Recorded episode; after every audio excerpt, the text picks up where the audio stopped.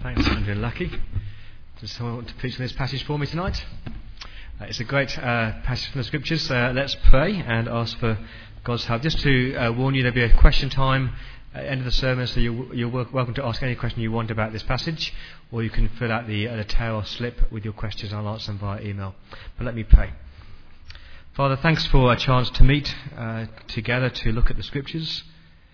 Uh, Lord, we need help. We need your spirit. And when things that often go against what the world says, so we, we pray that you give us ears to hear them and to accept them. And I ask that for, for Jesus' sake. Amen. Uh, we live in a, a sex mad world, don't we? Every, every magazine that you, you get, it flaunts sex. Uh, a movie without sex is, is a rarity these days. I sit at my desk and my, my inbox tells me I need advanced nasal technology for longer lasting sex. Uh, you walk down the road and there's a brothel, uh, there's a, a, sex shop, uh, there's a strip club, there are two men holding hands, there are two women kissing on the corner. Our world is obsessed with sex and, and it flaunts it. Did you know that Australia is obsessed with porn? A third of all DVDs bought in this country, a third of all DVDs bought in this country are, are pornographic. Uh, 70% of, of internet porn is viewed between 8am and 5pm on a Monday to Friday. More money is spent on porn in this country than on the music industry, theatre, and the sport industry combined obsessed with porn. And we celebrate alternative lifestyles. You know, cohabitation is now just the norm. And you can do as long as you, uh, whatever you like, as long as you're happy. Two consenting adults, as long as you're happy, you can do whatever you like. Whether you're married, single, same sex, or underage. That is Sydney today, a sex mad city. And that was Corinth uh, 2,000 years ago, a sex mad city. In Corinth, you had a, a thousand prostitutes. In Corinth, they had alternative lifestyle parades. They were sleeping around. You had wife swapping and swinging parties and pornography and paedophilia and bisexuality. That was Corinth then. That is Sydney today. And we sit here in church and we say, oh, but that's our world. Uh, we're the church. Uh, we're the Christians. We're, we're the people of God. Sure, we're the church where a minister can have an affair with his best friend's wife and we just sweep it under the carpet. With a church where priests abuse innocent boys and we just sweep it under the carpet. With a church where we, we celebrate same sex unions amongst our bishops.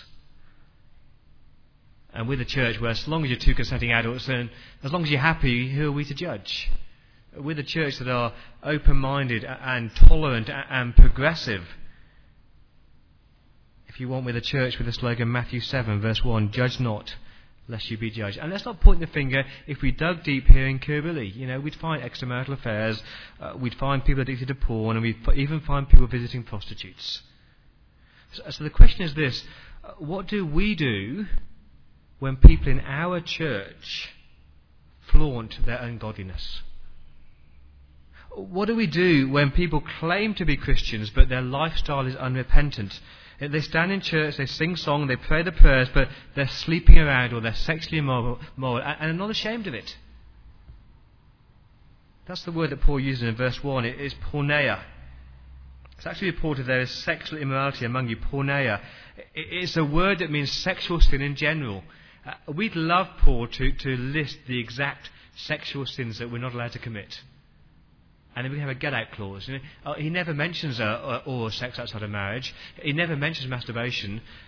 According to the Bible, sex is about one man and one woman in this antiquated thing called marriage for life, and anything outside of that is porneia, is sexually immoral, wrong.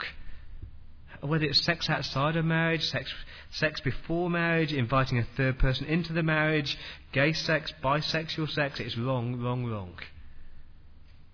And yet, apparently, there are Christians, men and women, who claim to follow Jesus and they're flaunting their immorality. Now, what do you do with those people? It's not just sex. Uh, sex is the easy target. What about greed? What about greed? Look at verse 11. I'm writing to you that you must not associate with anyone who calls himself a brother but is sexually immoral or greedy. What about the person who is obsessed with money, the Christian man who, who lavishes millions of dollars on, on buildings and holidays and food and always wants more? It's been said the most common, most destructive sin in the Western church is greed or covetousness. It's here in Kirby. Christians hungering after more and more and more money and never satisfied. We don't bat an eyelid.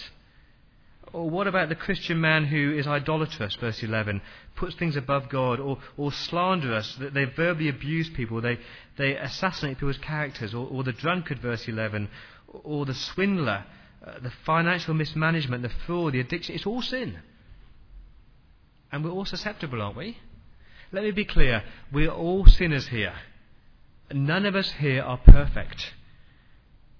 Paul is not talking in this passage, listen carefully, he's not talking about the Christian who slips up occasionally. Uh, the occasion when we give in to that temptation and we, we satisfy the flesh and we're racked with guilt and we plead with forgiveness and we're so ashamed. He's not talking about that repentant, forgiven sinner. What he's talking about here is the Christian man and woman who, who just doesn't care about sin anymore it becomes their norm and their lifestyle, and they live it, they parade it. There's no guilt, there's no repentance, there's no sorrow, there's no concepts even wrong. Now, how should the young, hip, urban church respond to that? See, my fear is that we, we still talk about tolerance and open mindedness and gentle warnings, and the Bible talks about discipline. Church discipline. It's not popular, we don't practice it very often, it's foreign to most of us, but this is our big point tonight. Listen carefully. Ongoing, unrepentant sin in the church must be disciplined. Ongoing, unrepentant sin in church must be disciplined. Uh, there are two sins in this chapter. The obvious one is the sin of the man. Look at it with me. Verse 1 the incest. A man has his father's wife. A man who claims to be a believer is in an ongoing sexual relationship with his stepmother. And that is just wrong. It doesn't matter whether his father's dead, it doesn't matter how old the woman is, according to Leviticus 18, Deuteronomy 22, according to our conscience, that is wrong. Even the pagan world looks at that and says, that is wrong. But the problem is, we, we read that verse and, and our, our, our mind starts to list the questions, you know. How can a Christian man have done such a thing? What exactly has he done? How long has he been going on? Was the wife a Christian? And we miss the point. This man stands in church, flaunts his ongoing immorality, but the question is, what does a church do about it? That's the second sin. It's probably the more serious sin. Paul spends more time talking about the church than about the man and his mother. Uh, see, the church is God's temple. The church is God's body. The church is supposed to be the, the visible display of, of the beauty of Christ. And that's the sin. Uh, the church had a responsibility to, to protect the purity of the body. The whole congregation is called to cherish purity in the church, to love what is good, to hate what is evil. And this church, it didn't just ignore the sin. It didn't just tolerate the sin, it celebrated it. Look at verse 2. A man had his father's wife, and you are proud. You are arrogant, you're boasting. Pride is a name given to those alternative lifestyle parades. The couple sit in church, and the church does nothing about it. And you may be sitting there thinking, or maybe the church is saying, uh, God is a God of love. Read your Bible. What God loves is His holiness and His name and the church being the bride of Christ. That's what God loves. And maybe the church is saying, oh, if two consenting adults do it, well, who are we to judge? Who are we? We're the bride of Christ. The church that bears God's name. Or maybe they're saying, oh, we're just an affirming church. What the Bible affirms is repentance. Repentance and holiness. Do you see the issue? We immediately think, uh, how could a Christian man do such a thing? But for Paul, the bigger question is, how could a church allow this to go unchecked and undisciplined? See, the right response isn't smugness, it is sorrow. It's not high five, it's, it's utter horror. That's verse 2. You're proud. Shouldn't you rather be filled with grief and put out the, your fellowship with the man who did this? Shouldn't you grieve? Shouldn't you be filled with mourning? Shouldn't you have deep anguish in your soul? That's the right response to unrepentant sin, isn't it? You see, in some ways, this passage is not really about church discipline, it's about the holiness of God. It's about God's holiness. If we've seen God in His glory, if, like Isaiah, we've said, Holy, holy, holy is the Lord God Almighty, the only response is grief at sin. William Barclay said, Our one security against sin lies in our still being shocked at it. And this church is not shocked, it's proud. And Paul says, instead of welcoming this man, the right response is to kick him out of church. Uh, notice that discipline flows from the grief. Uh, you must mourn before you act. But verse 2 put out of your fellowship the man who did this, excommunicate him. Let me be clear here. You don't just throw people out of church at the first offence. What the Bible says is that if you're fighting a sin, if you see somebody rather who is sinning, what we're called to do is get alongside them. Matthew 18. Get alongside them, sit down one on one, open up the Bible with them, read the scriptures with them, and urge them to repent. If they refuse to repent, you bring in two or three other people and you urge them to repent. If they still refuse to repent, you bring in the elders. If they still refuse to repent, then this is this case. You bring it before the church. But let me say, it should never have got to this stage. How could it get to a stage where there's a man in church sleeping with his stepmother and the church does nothing about it? Surely, if Christians were taking godliness seriously, this man should have been taken aside a long time ago. And we sit here and we say, oh, it wasn't really my place to, to rebuke him. Yes, it was. Oh, I was too busy. Too busy to correct sin like this. Or the 21st century idol, if you want, relationship. I needed a relationship with him before I could rebuke him. I had to sit down with him and understand the situation, look at the history before I could rebuke him. Rubbish. Uh, when, when a Christian woman is habitually sleeping with her boyfriend unrepentantly and flaunting it, I don't need to sit down with her to tell her it's wrong. When a Christian man is habitually slandering and character assassinating, I don't sit down with him and tell him it's wrong. Paul says in verse 3, I'm not even there, but I can pass judgment. Even though I'm not with you, I've already passed judgment on the man who did this. Friends, can I urge you, if you are flirting with sin right now, habitually stop, repent, and change.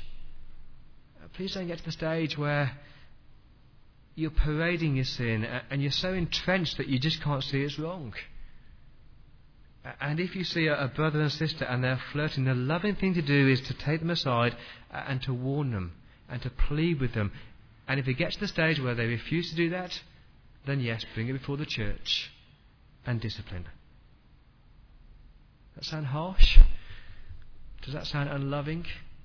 It will sound harsh and it will sound unloving if you don't appreciate and understand the holiness of God and how much He loves His church. I've been forced to think this week about whether we ever do this as a church, whether we've got a, a low view of God and a, and a low view of God's church. Ongoing and repentant sin in the church must be disciplined. Let me give you, give you four quick reasons why.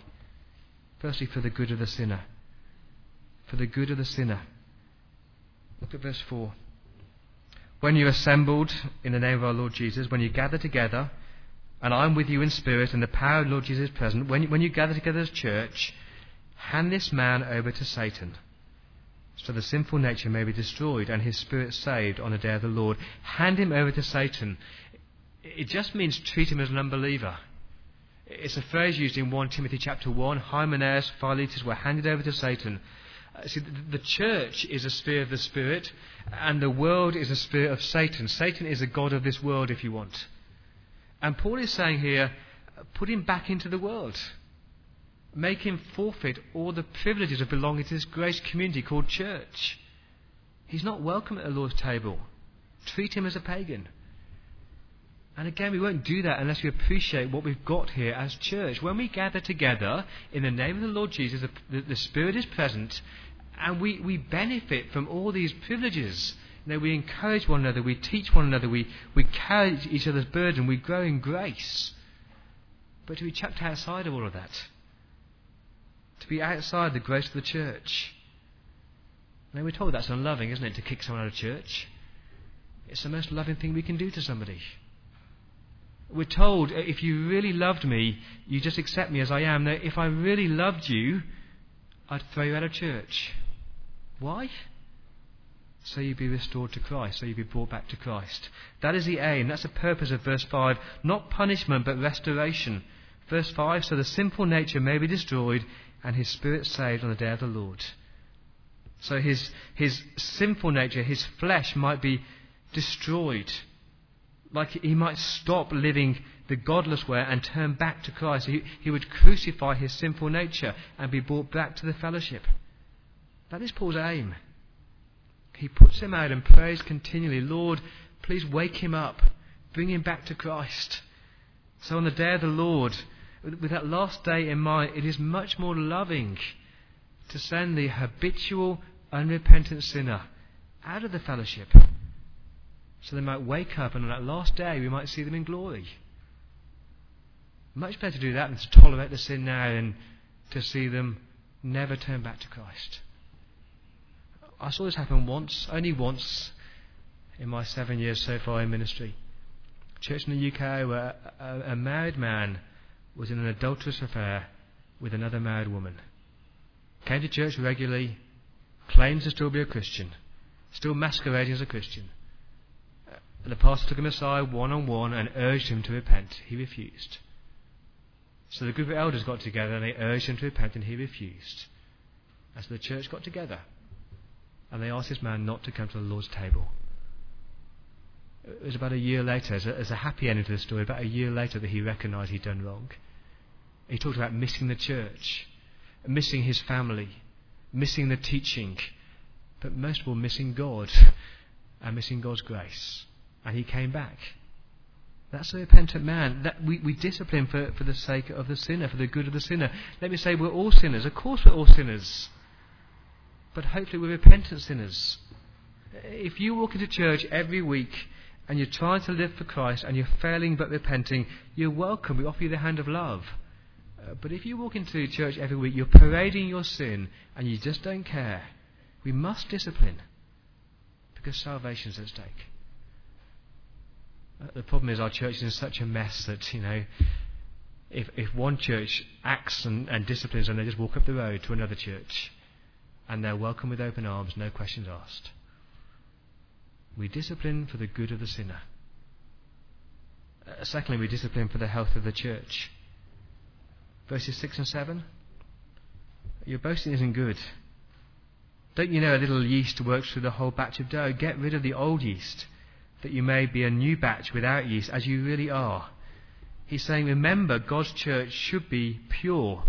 It should be pursuing purity, but, but sin corrupts and sin spreads. Uh, sin is like a cancer.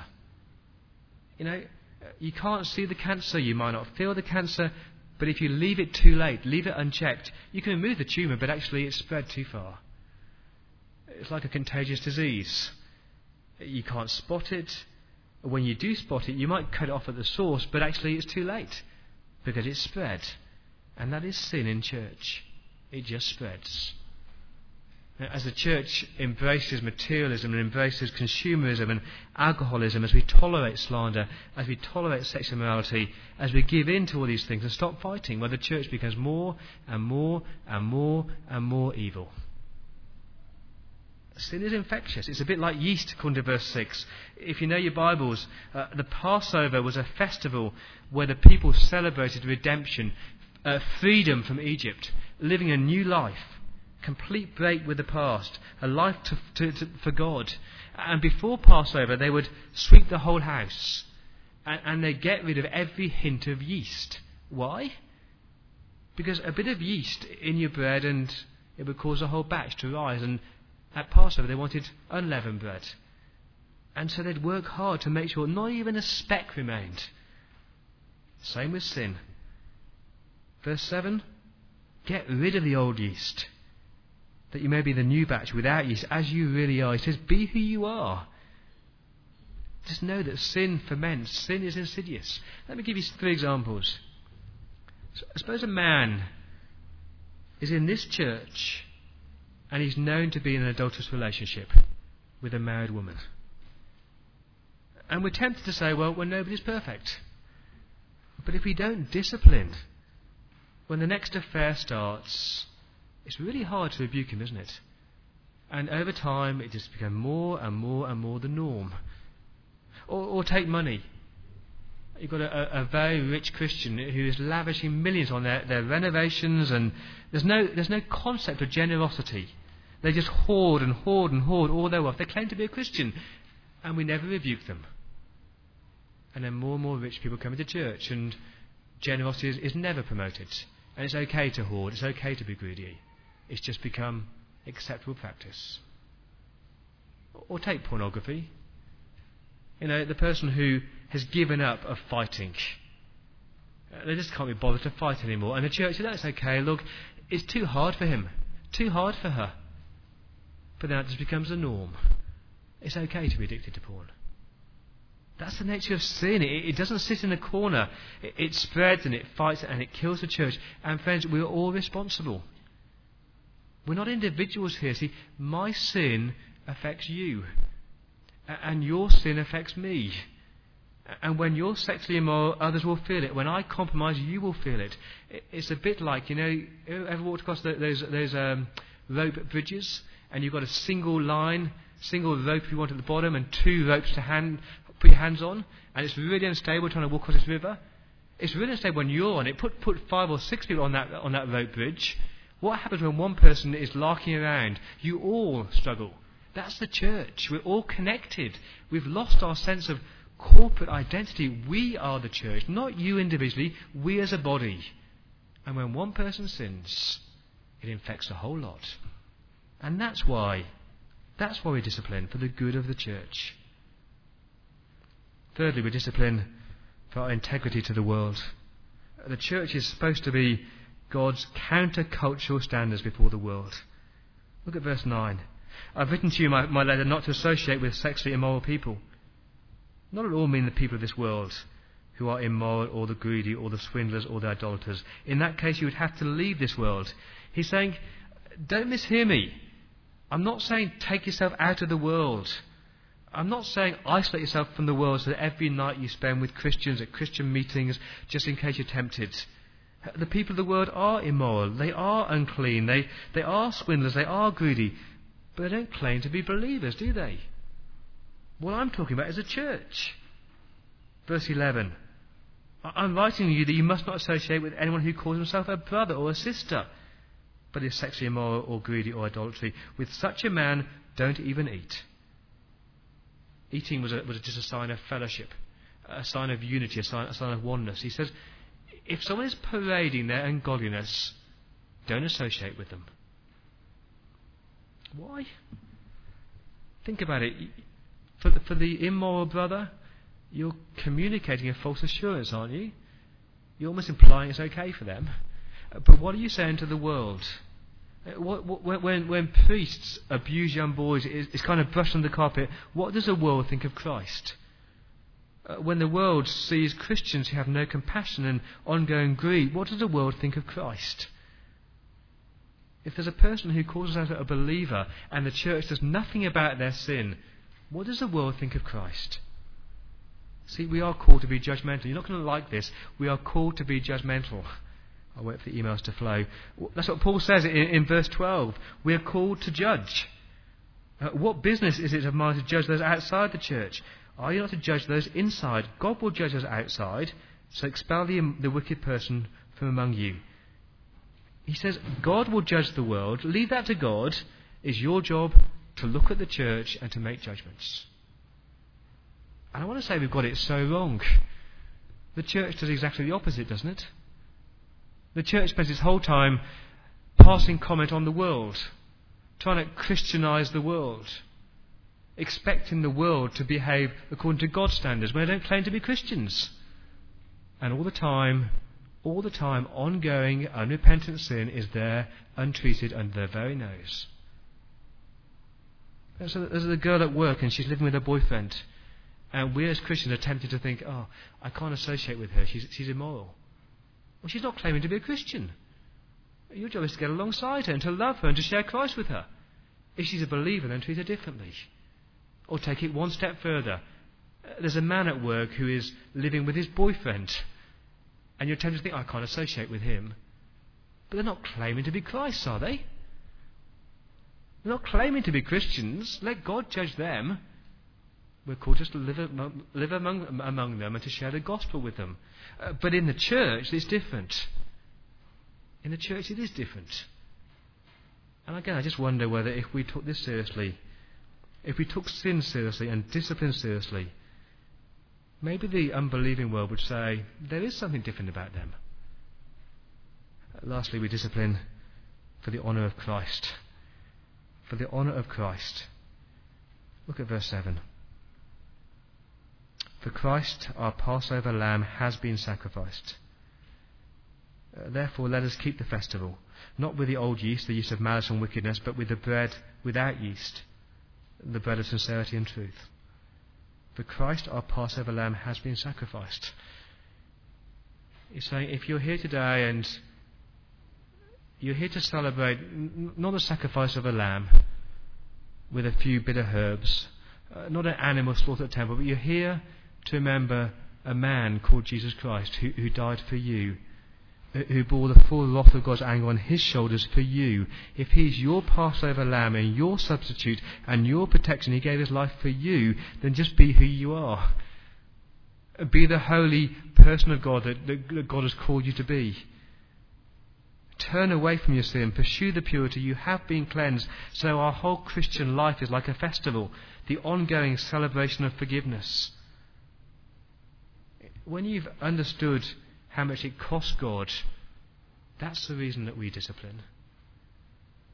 Not just because the church's name is at stake, not just because of the institution called the church. I don't care about that. What I care about is the name of Jesus and the honour of Jesus and the glory of Jesus. And I pray as a church we will be disciplining people not to make ourselves feel good or puffed up, but because we, we love Jesus so much. We want people to honour him and to glorify Him as their Passover lamb. It's not popular, but we're called to discipline. Why? For the good of the sinner, to bring them back to Christ. For the health of this church to stop sin spreading. For the integrity to our world so that believers see us to be different. But first and foremost, for the honour of Jesus. Because we want people to say, I love you, Jesus, and I take sin seriously because you've paid the greatest price for me. Thank you, Jesus. Let me pray. I'll invite the musos up and we're going to sing a song to respond.